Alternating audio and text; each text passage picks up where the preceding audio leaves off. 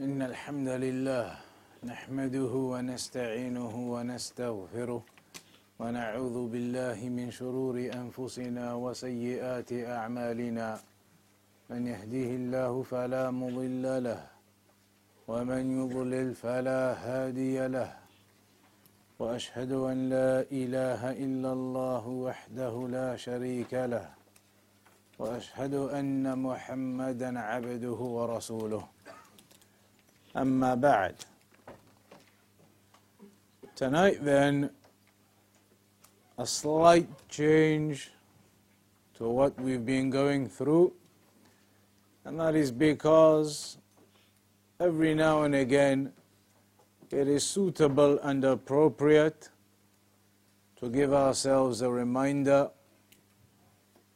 And the last time we did this was probably after Ramadan a few months ago. And now, after the Birmingham conference, and most people were there and they attended, it's an opportunity which is suitable, a time that is suitable to renew the efforts and to remind ourselves regarding the importance of these efforts and what it is we are doing in our studies here studies in Kitab al-Tawheed from Sahih al-Bukhari. So what I intended to do today as a small break in the series of the Kitab al-Tawheed classes is a small lecture that was originally delivered by Sheikh bin Baz rahimahullah ta'ala and within this lecture, he mentioned many benefits and many reminders that would be suitable for us to increase our efforts, to maintain our efforts, and to remind ourselves the purposes of our efforts. So, we'll have a look at this lecture the Sheikh delivered, and we'll translate sections of it. The Shaykh began by saying, أيها الإخوة في الله إن الله جل وعلا خلق الخلق ليعبدوه وأرسل الرسل وأنزل الكتب لهذه الحكمة العظيمة. That indeed Allah subhanahu wa ta'ala created the creation in order for them to worship Him. Created this creation, created us in order for us to worship Him.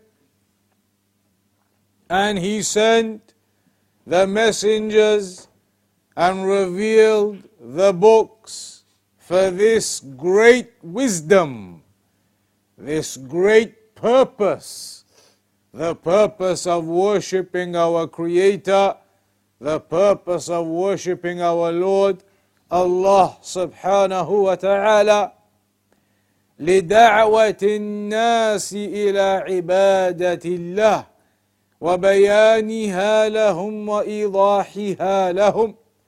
So Allah sent the messengers and revealed the books in order to call the people to His worship and to clarify that to them and to make that apparent and clear to them.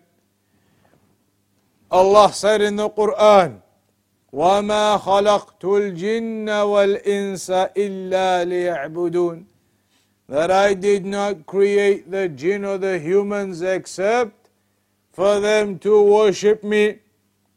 مَا أُرِيدُ مِنْهُمْ من رزق وما أريد أن يطعمون that Allah says, I do not require from them any sustenance, nor that they feed me. إن الله هو الرزاق ذو القوة المتين. Allah is الرزاق. He is the one who provides that sustenance. He is the one who provides those provisions. He is the one that blesses upon us with all of the different blessings, just as he mentioned in the Quran. وَإِن تَعُدُّوا نِعْمَةَ اللَّهِ لَا تُحْصُوهَا If you try to count the blessings of Allah, you would not be able to enumerate them. Similarly, Allah told us in the Quran, يا أيها الناس اعبدوا ربكم الذي خلقكم والذين من قبلكم لعلكم تتقون O people, and notice here Allah addresses the people. Sometimes you see the ayat of the Quran where Allah says, Ya ayyuhalladhina amanu, O you who believe. But in this ayah, it says, O people, meaning believers and non believers. The address is to everyone.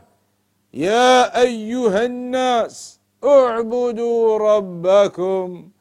Worship your Lord, الذي خلقكم, the one who created you and created those who came before you, so that you may achieve piety. And Allah told us in the Quran, ولقد بعثنا في كل أمة رسولا أن اعبدوا الله واجتنبوا الطاغوت that indeed we sent to every nation a messenger preaching, worship Allah subhanahu wa ta'ala alone and abstain from the false deities. Similarly, Allah said in the Quran, Alif Lam Ra كتاب أنزلناه إليك لتخرج الناس من الظلمات إلى النور باذن ربهم الى صراط العزيز الحميد that it is a book we have revealed to you so that you may take the people out of darkness into light by the permission of Allah to the path of Al Aziz Al Hamid. Allah sent that guidance, sent the prophets, sent the books in order that the people be removed from darkness into light, that they be removed from shirk into tawheed. And so these ayat, they are highlighting to us the purpose of our existence the objective and the reason why we are here, why Allah created us and placed us upon this earth, and that is the objective of worshipping Him. The objective and the purpose is the worship of Allah. That is something a person needs to recollect, to remember every single day. No matter what you are doing, what you are engaged in, your work, traveling here, there, whatever it might be in your lives, ultimately, in the end, whatever you do, all of it comes back to the objective you are here for. There is only one ultimate objective, and that is the worship of your Lord no matter what you are doing, a person needs to remember ultimately everything you do with your lives, everything you do every day, your work, your earnings, your jobs, whatever it is you go out and do every day, ultimately all of it is there, all of it is being done by you to fulfill your objective of worship to Allah. That's why the scholars have mentioned you may be doing something that is from the worldly affairs. However, you may be given the reward for it, even though It is an action from the worldly affairs. Why would you be given reward for something that is not per se an act of worship? It is just a worldly affair. Because your intention behind that worldly affair that you're engaged in is that you are engaging in it to ultimately aid you in fulfilling your objective of worshipping Allah. A person has to go out and work, spends hours of his day going out to do his job. A worldly matter, you go and do what you're going to do. But if your intention behind that is that you are working and spending these hours doing this job, earning your salary for the purpose of then being able to use that money in fulfilling the Islamic rights that are upon you regarding yourself and your family, to fulfill the rights upon you regarding your children, to fulfill the rights upon you in terms of your wealth, the zakat, to fulfill the rights in terms of the optional acts of righteousness you can do in worship, charity. You're working and you're spending all of those hours, ultimately recollecting that all of this is being done to aid me and to assist me in my fulfillment of my objective of being here in the first place. Because your objective is not the work, it is not the salary, it is not the money. All of those things are there in order to aid you in your ultimate objective, which is the worship of Allah. All of that can only be achieved, as the Shaykh mentions here next, through knowledge. You are only ever going to be able to fulfill your objective in creation through knowledge. Because if you do not know how to worship Allah, you do not know how to fulfill this objective that you've been created for, then how are you going to fulfill it? You know that Allah has created you with the ultimate objective of worshipping Him. That's why you're here. You know that. But then the question is, how are you then going to fulfill that? How are you then going to fulfill this objective of worshipping Allah? That can only be done through knowledge, through recognizing what is mentioned in the Quran and the Sunnah recognizing what Allah has informed us of in terms of worship. How do we pray? How do we worship Allah in the various forms on a daily basis? If you do not know that, then you're not going to be able to worship Allah properly. If you don't have knowledge, then you have a deficiency in being able to fulfill the exact reason why you're here in the first place. And if a person doesn't have the knowledge and therefore cannot fulfill the actual objective of why he's here on this planet in the first place, then certainly you are going to meet your Lord in a state of great deficiency. A state of great deficiency. A person who did not fulfill the ultimate reason and objective he was created for, the reason why he exists. He couldn't fulfill that because he never bothered to go and learn how to fulfill that. He prays, but he prays all of his life wrong. Every prayer that he prays, he's praying it wrong all of his life because he never went and learned how to fulfill this worship properly. He fasts every year, but every year he's doing things that are impermissible whilst fasting because he doesn't know that these are impermissible. So then he lives his life having never fulfilled the objective of fasting as it is supposed to be fulfilled. And the same with all of the rest of the acts of worship. A person who deprives himself of knowledge, deprives himself of understanding of the Quran and the Sunnah, then you are depriving yourself from being able to fulfill the very reason why you exist and you're there right now. Hence, you realize the importance of knowledge. And that's why Ali ibn Abi Talib mentioned every person that does a job كل صاحب صناعة له آلة Every person who does a job has his tools for that job.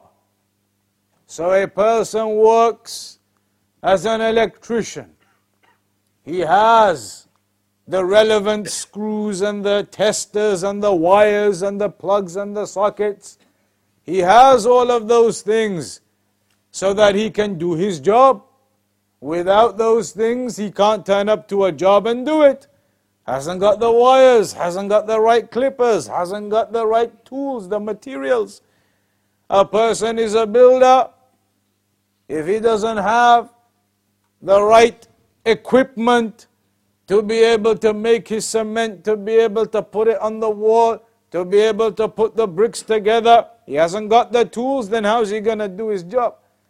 A person is a doctor.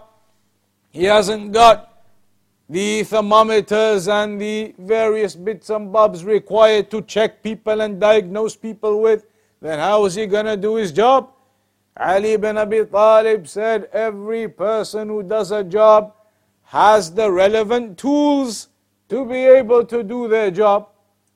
Then he said, As for the person, just like that, the person who is Muslim upon the inverted commas job of being a Muslim, then he requires the relevant tools to be able to do his job of being a Muslim. And what are those tools? Those tools are your knowledge. Knowledge of what is in the Quran, knowledge of what is in the Sunnah. Without that knowledge, you cannot fulfill being a Muslim. You cannot fulfill your job, your role of living as a Muslim without the relevant tools. Just like a plumber cannot come and fix the pipes without his relevant tools. An electrician cannot come and do his job without the relevant tools. A Muslim cannot fulfill his Islam without the relevant tools to do so. That is a statement from the Salaf. What are the tools for a Muslim to fulfill Islam? Knowledge. Knowledge of what Allah has told us in the Quran. Knowledge of what we've been taught in the Sunnah. Because via that knowledge, you will then know what a Muslim can do and a, what a Muslim cannot do, what is halal and what is haram, what is sunnah, what is bid'ah, what is tawheed, what is shirk. That tool of knowledge is going to enable you to fulfill your Islam. Without that tool, without that knowledge, then how are you going to fulfill your Islam and being a Muslim? How are you going to fulfill being a Muslim upon Tawheed if you've never learnt the details of Tawheed? How are you going to fulfill your role as being a Muslim? A Muslim in subservience to Allah and you've never learnt what shirk is to stay away from it so you fall into it. How are you going to fulfill this objective without the tools? And the tools, they are knowledge. For a Muslim, the tools to fulfill Islam is the knowledge to practice Islam with. So Sheikh bin Baz, he goes on to mention some narrations here. The first of them the hadith of the Prophet sallallahu alaihi wasallam من سلك طريقا يلتمس فيه علما سهل الله له به طريقا إلى الجنة that whomsoever treads upon a pathway seeking by it knowledge then Allah will make your pathway to paradise easy via that knowledge. Because when a person seeks knowledge, then his pathway to paradise becomes easier. How? Because the more knowledge he has, the more he can worship Allah properly and practice Islam properly. And so the more he's doing that, the easier his path to paradise is becoming. Whereas a person who remains ignorant, jahil, then how is he going to practice more and do more worship? He doesn't know what to do, how to do it. Jahil. So the more a person gains knowledge, the easier his pathway to paradise becomes. The more worship he knows how to do, when to do, what to do, the more he realizes about his sincerity to Allah. That's why the Salaf they used to say as well that knowledge is such a thing, it is such a thing that even those people who don't have it, they don't have it. Even those who don't have it, want to pretend and tell everybody that they have it. Nobody wants to be known as an ignorant individual. Nobody wants to be known as a person who knows nothing about Islam, a person who is jahil. Nobody wants to be known as a jahil. So they used to say, even a person who hasn't got knowledge wants to pretend and claim that they have got knowledge. And then there is the affair of jahl, ignorance. It is so despised that those who are actually in it, they are jahil, they're ignorant and they've never bothered. Those who are in ignorance want to try and pretend and claim that they are not in ignorance. So, knowledge is so beloved and praiseworthy, even those who haven't got it want to try and claim that they've got it. And ignorance is so dispraiseworthy that those who are actually in it want to try and declare their innocence of it. That is the reality of knowledge. Then the Shaykh goes on to mention مثل نعم he mentions some more ayat and some more ahadith in relation to the affair of knowledge. He says, for example, the hadith of the Prophet sallallahu alaihi wasallam Men yuridillahu bihi hayra yufakkihu fid din. Whomsoever Allah wants goodness for, then Allah gives him knowledge of the religion. Detailed knowledge. Yufakkihu في الدين. So consider this. A person whom Allah wants goodness for, then Allah gives them knowledge. And so the scholars they mentioned a person who is jahil, ignorant, then it is a sign of no goodness for them. A sign of no goodness for them. Because the sign of goodness is that you have or you are given knowledge. And therefore, if you are not, it is a sign of a lack of goodness. Such is the example that Ibn al-Qayyim rahimahullah ta'ala mentioned about dogs. About dogs. That even a dog that has knowledge is higher ranking than a dog that doesn't have knowledge. So what about humans? What therefore of humans?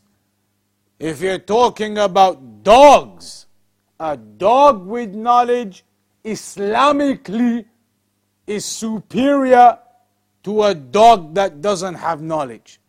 Because you know in the Sunnah, a hunting dog can only be a dog that is trained up and knowledgeable and can take orders and knows what it's doing. That type of dog can be used as a hunting dog. As for a dog that doesn't understand, cannot take orders, doesn't know how to do it, a jahil dog, then Islamically that type of dog cannot be used as a hunting dog. Ibn al-Qayyim said, look at that. Islamically, a dog with knowledge is superior to a dog without knowledge. That's dogs. So, what therefore of the humans? The humans that Allah subhanahu wa ta'ala has ennobled and given a higher rank and station than the animals. Ibn Taymiyyah rahimahullah ta'ala mentioned. He mentioned a human has been ennobled over and above the animals. Ennobled, honor, dignity over and above the animals. But if that human does not do anything with his knowledge or learning knowledge and worship, all he does is sleep, eat, and reproduce. He sleeps, he wakes up and eats, and he engages in the intimacy of reproduction. That's all he does with his life. Then Ibn Taymiyyah said, that type of person is no better than the cows in the field. That type of person is no better than the cattle, the animals who eat, sleep, and reproduce. That is their lives. Eat, sleep, reproduce. If a human lives like that, eat, sleep, reproduce, and that is their life. Nothing in terms of knowledge, nothing in terms of understanding their religion, nothing in terms of recognizing why they've been created and how to fulfill that objective, then you are no different to the cattle on the fields. You are no different to the animals who eat, sleep, and reproduce. Allah ennobled the humans gave them honor and dignity above the level of the animals. It is required of a person to use that blessing that Allah has given you to seek the knowledge and to strive in learning the Quran, the speech of Allah. The Quran, it is not just a book. That Quran is what Allah said. Allah said it with a voice that was heard by Jibril. That Quran, the speech of your Lord, that is not something to be negligent of. The Sunnah, which came to the Messenger sallallahu alaihi wasallam, the revelation from Allah, the guidance to mankind, the difference on the day of judgment between the people of paradise and the people of hellfire, that criteria of the Quran and Sunnah, then is that not something deserving of a person to recognize and to know and to have knowledge of? How can a Muslim be negligent and ignorant of the Quran and the Sunnah? As Shaykh Al Fawzan, he said, do not be a Muslim just by name. Don't just be a Muslim by name, that I am Muslim. What are you Muslim? What does it mean? You have no idea. You cannot clarify to a person the meaning of La ilaha illallah. You cannot, as the scholars always give the example, you could not even tell somebody what the different things are that nullify the wudu. You could not clarify to somebody the conditions of the prayer. You could not clarify to somebody the basic rulings of fasting. You don't have any of that basic knowledge.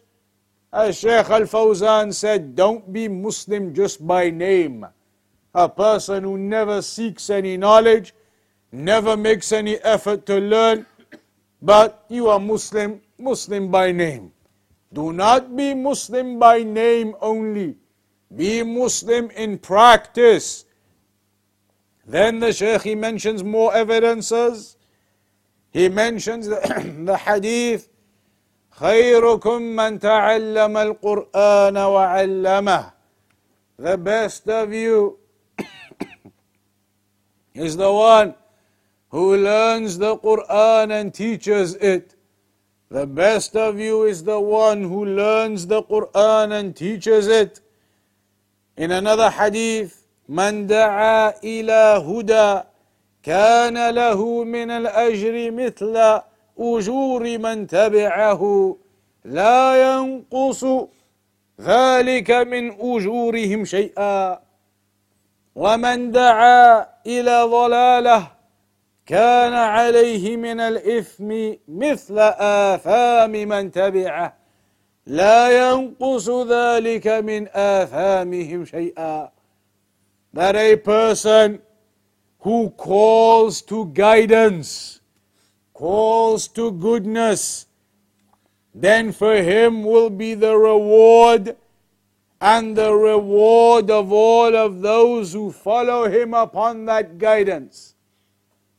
And that will not reduce from their rewards anything. They get their full reward, and he gets the reward because they followed him in the guidance that he taught them. And similarly, somebody who teaches evil, then upon you is the sin, and the sin of all of those who follow you in that evil without decreasing from their sins. This is an example mentioned in the Sunnah to encourage a person to strive in being a good example to others, a good example within his family, a good example to his children, showing them and directing them to the path of goodness, not to the path of evil. You direct people to the path of evil upon you the sin, and the sin of all of what they do in following you upon that evil too. Similarly, after that, the Shaykh mentions another narration of the Prophet sallallahu alaihi wasallam. On one occasion, the Prophet sallallahu alaihi wasallam said to his companions, أيحب أحدكم أن يذهب إلى بطحان واد في المدينة فيرجع بناقتين عظيمتين سمينتين بغير إثم ولا قطع رحم The Prophet ﷺ said to them, Would any of you love to go to Bathan, a name of a valley in Medina, and come back with two large, well fed camels? In those days, camels was a luxury item to have, riches in owning camels. So the Prophet ﷺ said, Would one of you wish to go to Bathan? And just like that, come back with two large, well fed camels without committing any sin, without cutting off any ties of kinship, meaning not in any haram way, completely, legitimately to go to the valley and come back with two large, well fed camels just like that. Would any of you love to do that? قالوا نحب ذلك يا رسول الله. They said, Of course, we would love that, O Messenger of Allah. قال, so then he said to them,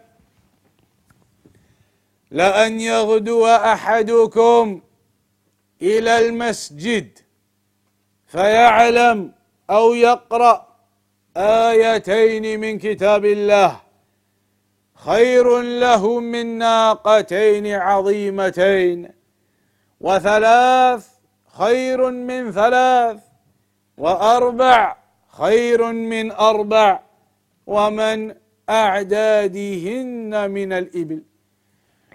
The Prophet ﷺ said to them in that case, if one of you was to go to the masjid, go early to the masjid and learn or read two ayahs, two ayahs, learn or read two ayahs from the book of Allah, then that would be better for him, greater than the two well fed camels, even.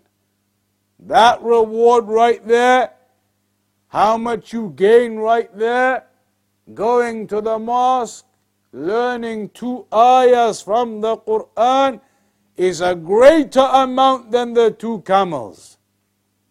Now remember, like we said, in those days owning camels was a big thing. Riches in having that wealth of camels.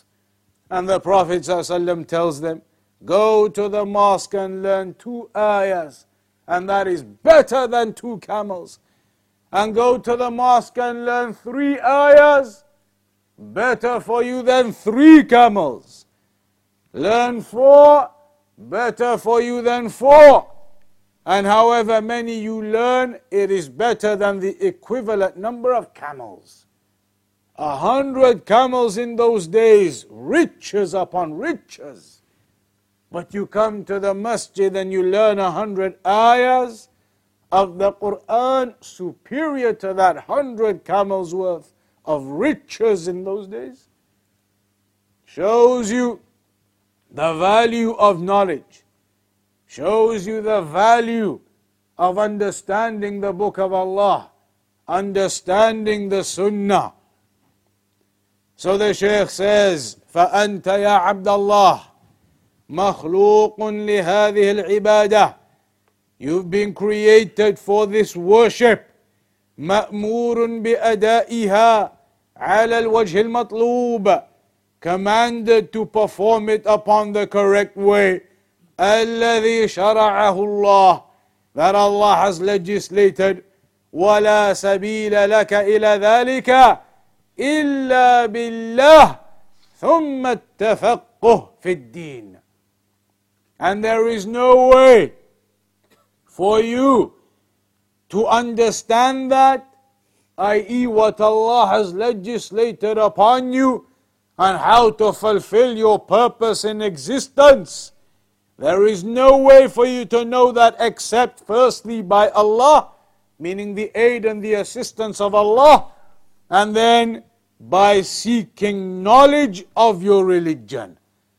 You must seek the knowledge of your religion in order to be able to fulfill your objective in existence.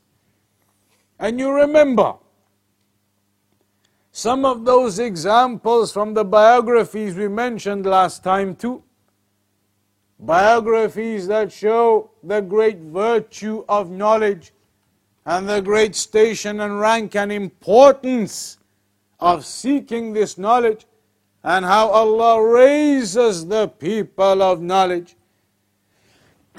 there was the example of Ibn Abi Abza, that man who was left in charge of Mecca. Because at the time when Umar ibn al-Khattab radiallahu anhu was the Khalifa, he was in Medina at the time Umar ibn al-Khattab radiyallahu anhu when he was the Khalifa, he was in Medina. He had appointed Nafi' as his deputy to look after Mecca. So Nafi' was in Mecca. He was the appointed person in charge to look after Mecca. On one occasion, he came to visit the Amir al Mu'mineen, the Khalifa, Umar ibn al Khattab. So when he came, Umar ibn al Khattab asked him, Who did you leave temporarily in charge of Mecca whilst you're here visiting? Who have you left in charge temporarily whilst you're here visiting? Because Nafi' was obviously the one Umar ibn al-Khattab had put in charge of Mecca, but he was here now visiting Umar ibn al-Khattab. So Umar ibn al-Khattab said to him, Who have you left in charge whilst you're here? Nafi' said to him, I've left somebody called Ibn Abi Abza in charge. Umar ibn al-Khattab said to him, And who is Ibn Abi Abza? Who's that? Nafi' told him, He used to be one of our slaves. He used to be one of our slaves. But now he's a freedman. Min mawalina. He used to be one of our slaves, but now he's a freedman. So Umar ibn al-Khattab said to him, You left a former slave, even though he's a free man now, but a former slave in charge? Meaning, would the people of Mecca really give him respect and authority, knowing that he used to be one of their slaves before? So Nafi' said to him, Ibn Abi Abza, this man who I've left in charge, is a man who is knowledgeable of the book of Allah. He is a scholar in the book of Allah and in fara'id, in the laws of inheritance and fiqh, meaning he is an alim. Former slave, be it as it was, an alim nevertheless. So when Umar ibn al-Khattab heard that, that he has left this man Ibn Abi Abza in charge, despite him being a former slave, because he was actually an alim. So Umar ibn al-Khattab said to him, لقد سمعت قول نبيك صلى الله عليه وسلم. He said, you have certainly heard the statement of your Prophet Muhammad sallallahu alayhi wasallam. إن الله يرفع بهذا الكتاب أقواما ويضع به الآخرين. That Allah raises by virtue of this book people and debases, lowers others because of it meaning the ones who have knowledge of this book and practice it, then Allah raises those people. Just like this man was a slave to the point now, because of his knowledge of the religion, has been raised in temporary charge of all of Mecca. Raised because of his knowledge of the book of Allah. In the other example we mentioned last time too, the story of Muhammad ibn Abd al-Rahman al-Awqas. Muhammad ibn Abd al-Rahman al-Awqas, centuries ago, was a man who was born with physical disability, physical deformity. It is mentioned that when this Muhammad ibn Abd al-Rahman al-Awqas, from several centuries ago, when he was born, he was born practically without a neck. His head was basically into his chest, in his shoulders. No neck, just the way he was born.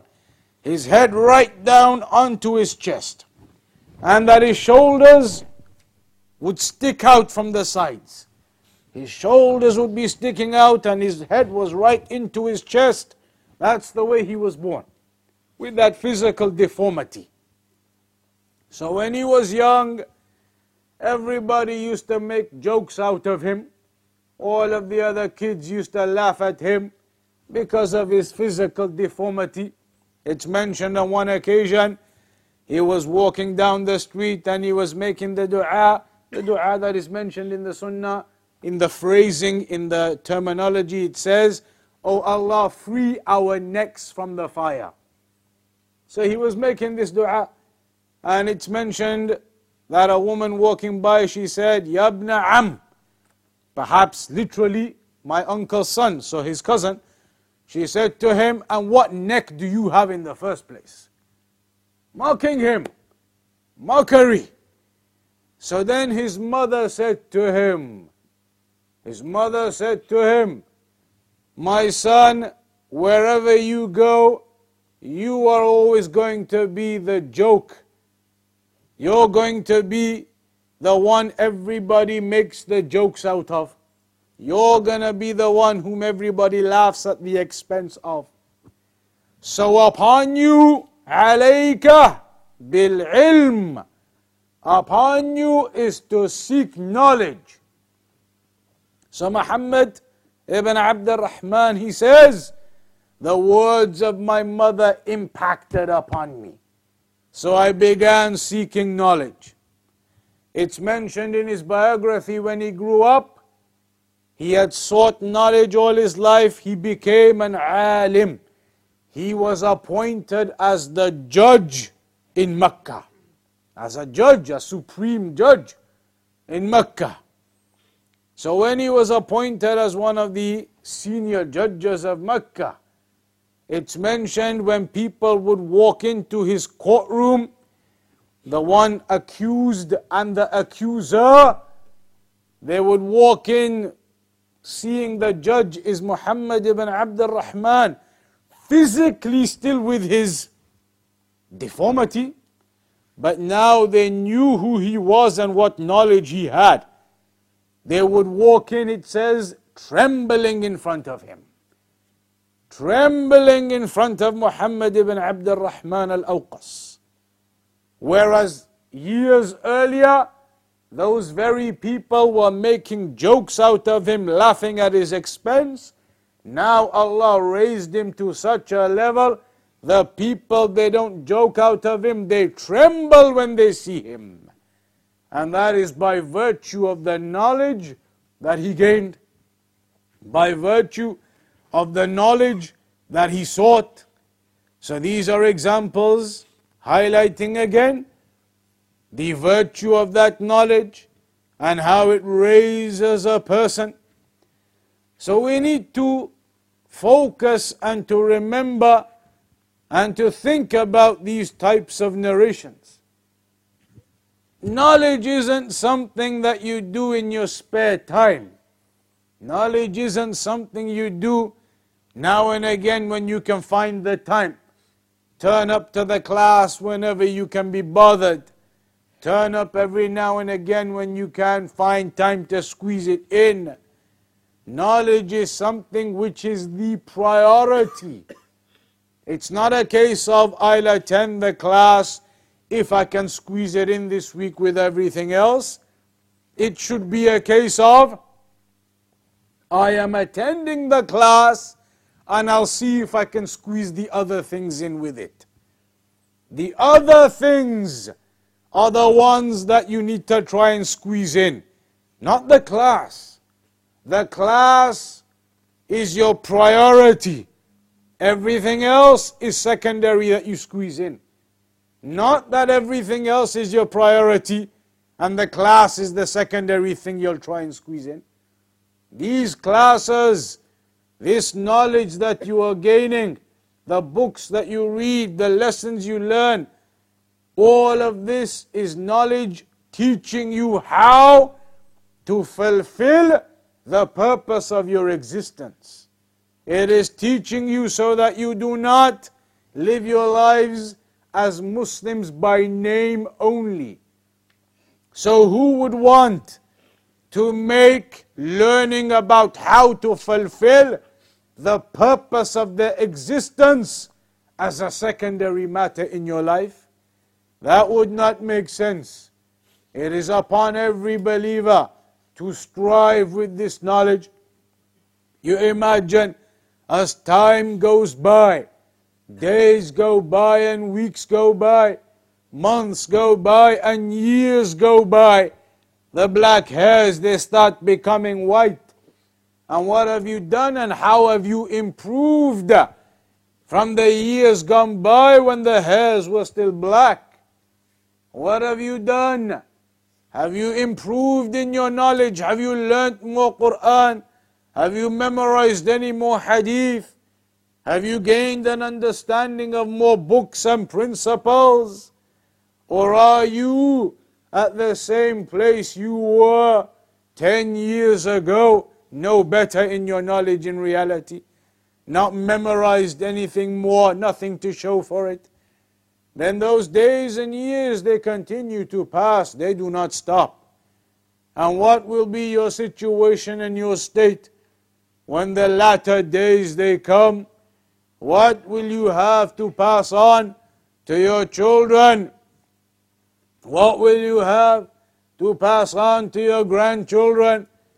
What will you have in terms of implementing قُوا أَنفُسَكُمْ وَأَهْلِيكُمْ نَارًا Protect yourselves and your families from the fire. On that day, the criteria will be the people of Tawheed and the people of Shirk, the people of paradise and the people of hellfire. So do not expect you will walk into paradise and you have done nothing to strive for that paradise in this world, that you have not realized your objective here isn't the world, it is the hereafter. Hence the Prophet ﷺ said, كن في الدنيا كأنك غريب أو عابر سبيل Be in this world as though you are a stranger or a passerby. Not in this world as though you're gonna be here forever not chasing after the glitters of the world and the wealth of the world. That money, it comes and goes. That wealth comes and goes. And no matter what you amass, none of it will go with you in a grave. None of it will go with you in your grave. That's why Sheikh bin Baz, rahimahullah ta'ala, they used to say to him, and one time it's mentioned in his biography, his kids, they said to the Sheikh, to Sheikh bin Baz, to their father, that, oh father, your home, he was blind himself, of course, as Sheikh bin Baz. They said, oh father, the sofas have become extremely worn out. And we need to get some new ones. We should get some new ones for your home. Extremely worn out. The Sheikh refused. He said, What for? The sofas, you can sit on them. They are sittable. Worn out, not worn out, what difference does it make? In another example, the same as this, they said to him, Sheikh, because he used to work as the mufti, or he was the mufti of Saudi Arabia, and he worked in the University of Medina, they used to get a company car. And they would give a company car every couple of years or so. So it came time to renew the car for the sheikh. They said, There's a new company car you can get, they're going to give you a new one. Which one do you want? The sheikh said to them, Just give me anything, these Chevrolets or something. A Chevrolet in Saudi Arabia, those American cars, is your equivalent of the cheap and rubbish kind of cars. It's a cheap, low quality, rubbish kind of car. So they said, Sheikh, but a Chevrolet, we can get you something higher class, more comfortable, more luxurious, this, that, the other. The Sheikh said to them, What difference does it make? When we die, we're not going to take the cars into our graves. Luxury, no luxury.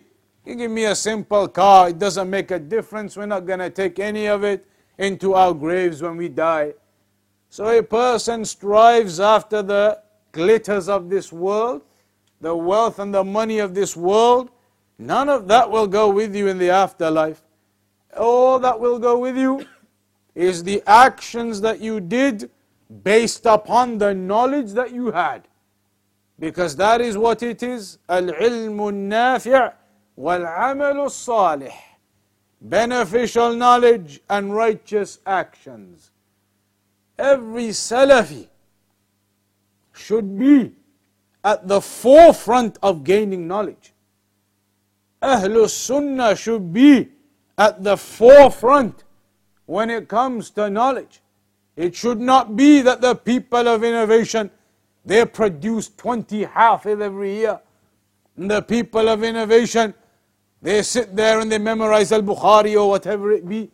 Ahlul Sunnah should be at the forefront of this knowledge, of understanding the Quran and the Sunnah. So take heed. This knowledge, it is not for the benefit of anybody else. It is not for the benefit of other people that you come. Primarily, it is your own benefit to start with. Then, after that, the benefit of your families and the people you can benefit. You're coming to gain that knowledge for yourself as one of the objectives in order to improve yourself in your worship. It is not to help anybody else here with anything else. It is not for the benefit of this person or that person. It is not for the benefit of the teacher. Makes no difference here. We used to have classes here years ago. One time I remember I came and there was one, one one Manchester brother turned up and sat down. One. Imagine. One. Not two, not even three. One. One brother came and he was sat down, and then there were three who came from outside. Alhamdulillah. Three came from outside from another town, so we ended up with four. One from this town itself on that occasion. Makes no difference. Makes no difference to the mosque, to the teacher, to anybody else. You are coming for this knowledge for yourself. You're coming to learn, to benefit yourself, to benefit your families, to benefit your children, benefit your communities. Doesn't make any difference to anybody else. We're not here as Al Maghrib selling tickets. There's no cut for me. There's no cut for the mosque. There's nothing. There is no benefit, no objective, makes no difference whatsoever. You attend for your own purpose and your own good. You attend for the knowledge you gain to benefit yourselves and your families. So that is something we need to strive with. Not just yourselves, aid and encourage your friends and families. Encourage people that you know, friends, families, neighbors. Bring them in, attend the classes. And who knows, perhaps a person comes and he sees what he sees, and he has not seen anything like that before. Comes and attends and he hears the ayat of the Quran, hears the ahadith from the Sunnah, and perhaps that impacts upon his heart, and he begins practicing. And so after that, insha'Allah ta'ala, you continue to keep getting the reward of the goodness that he does based upon the narration we mentioned earlier. So do not be miserly. Open up in trying to bring the friends, the families, the neighbors, no matter what they may be upon. Encourage them to come and to sit and to learn. And perhaps some of them, Allah subhanahu wa ta'ala opens up their hearts to this knowledge, opens up their hearts to this religion do not think there's no chance with this person, there's no chance with that person. The Prophet ﷺ carried on giving da'wah to his uncle Abu Talib to the deathbed. And the example of that Jewish boy, that Jewish boy who used to help the Prophet ﷺ, and then he became ill and he was about to die. The Prophet went to visit him. On his deathbed, told him, Say La ilaha illallah. So the Jewish boy looked at his father because he was worried. Jewish father, what's he gonna say to me? Is he gonna let me? He looked at his father, and the Jewish man, his father, said to him, Ati' Abul Qasim. Obey Abul Qasim. The Prophet Muhammad. So he accepted and died upon Tawheed at the last moment. So don't lose hope. Friends, family, neighbors, encourage them. But primarily, the point of this, encourage yourselves and make sure that you're coming regularly, consistently to gain this knowledge, to listen to the speech of the scholars and their explanations, as we're doing right now. The explanation of Shaykh al-Uthaymeen, rahimahullah ta'ala, and do not be influenced by those who do not attend. Those who do not attend and they cannot be bothered to attend, or they have other problems and they do not attend, then do not be influenced by them. Rather, you need to be the ones influencing them. Do not be influenced by those who do not attend. You need to influence them to attend. Masakin, those who deprive themselves of these gatherings, gatherings of knowledge, gatherings of Quran, gatherings of Sunnah, gatherings listening to the statements of the Salaf, hearing and reading the explanations of the ulama, the warathatul anbiya, the inheritors of the prophets, those who deprive themselves of that with whatever justification they think they have, whatever justifications they make, then that is an issue for themselves to deal with, and that is deprivation for themselves. Do not be influenced by them, rather, encourage them to attend. So, the purpose tonight was basically that reminder that is required every now and again, a reminder that is useful and beneficial every now and again. And it had been several months since we did the last one. So tonight, the purpose, along with the Birmingham conference, it was an appropriate time now to rejuvenate our efforts and to get the mentality fixed up again. If we were becoming lazy or slack, and to remember the path is long. The path to knowledge is long. Knowledge is not gained overnight or one or two days. It requires week in, week out for months, for years, all your life to the day you die, and you will not have gained all of the knowledge. So, strive with that, fix the mentality, the focus for the classes and the lessons, recognizing that you are fulfilling the purpose of your existence in learning this knowledge. And without this knowledge, you are not able to fulfill the purpose of your very existence. So, we'll conclude upon that for tonight. And from next week, inshallah ta'ala, we'll resume then where we were in Kitab al-Tawheed from Sahih al-Bukhari, inshallah ta'ala, the same time after Isha. وصلى الله على نبينا محمد وعلى آله وصحبه أجمعين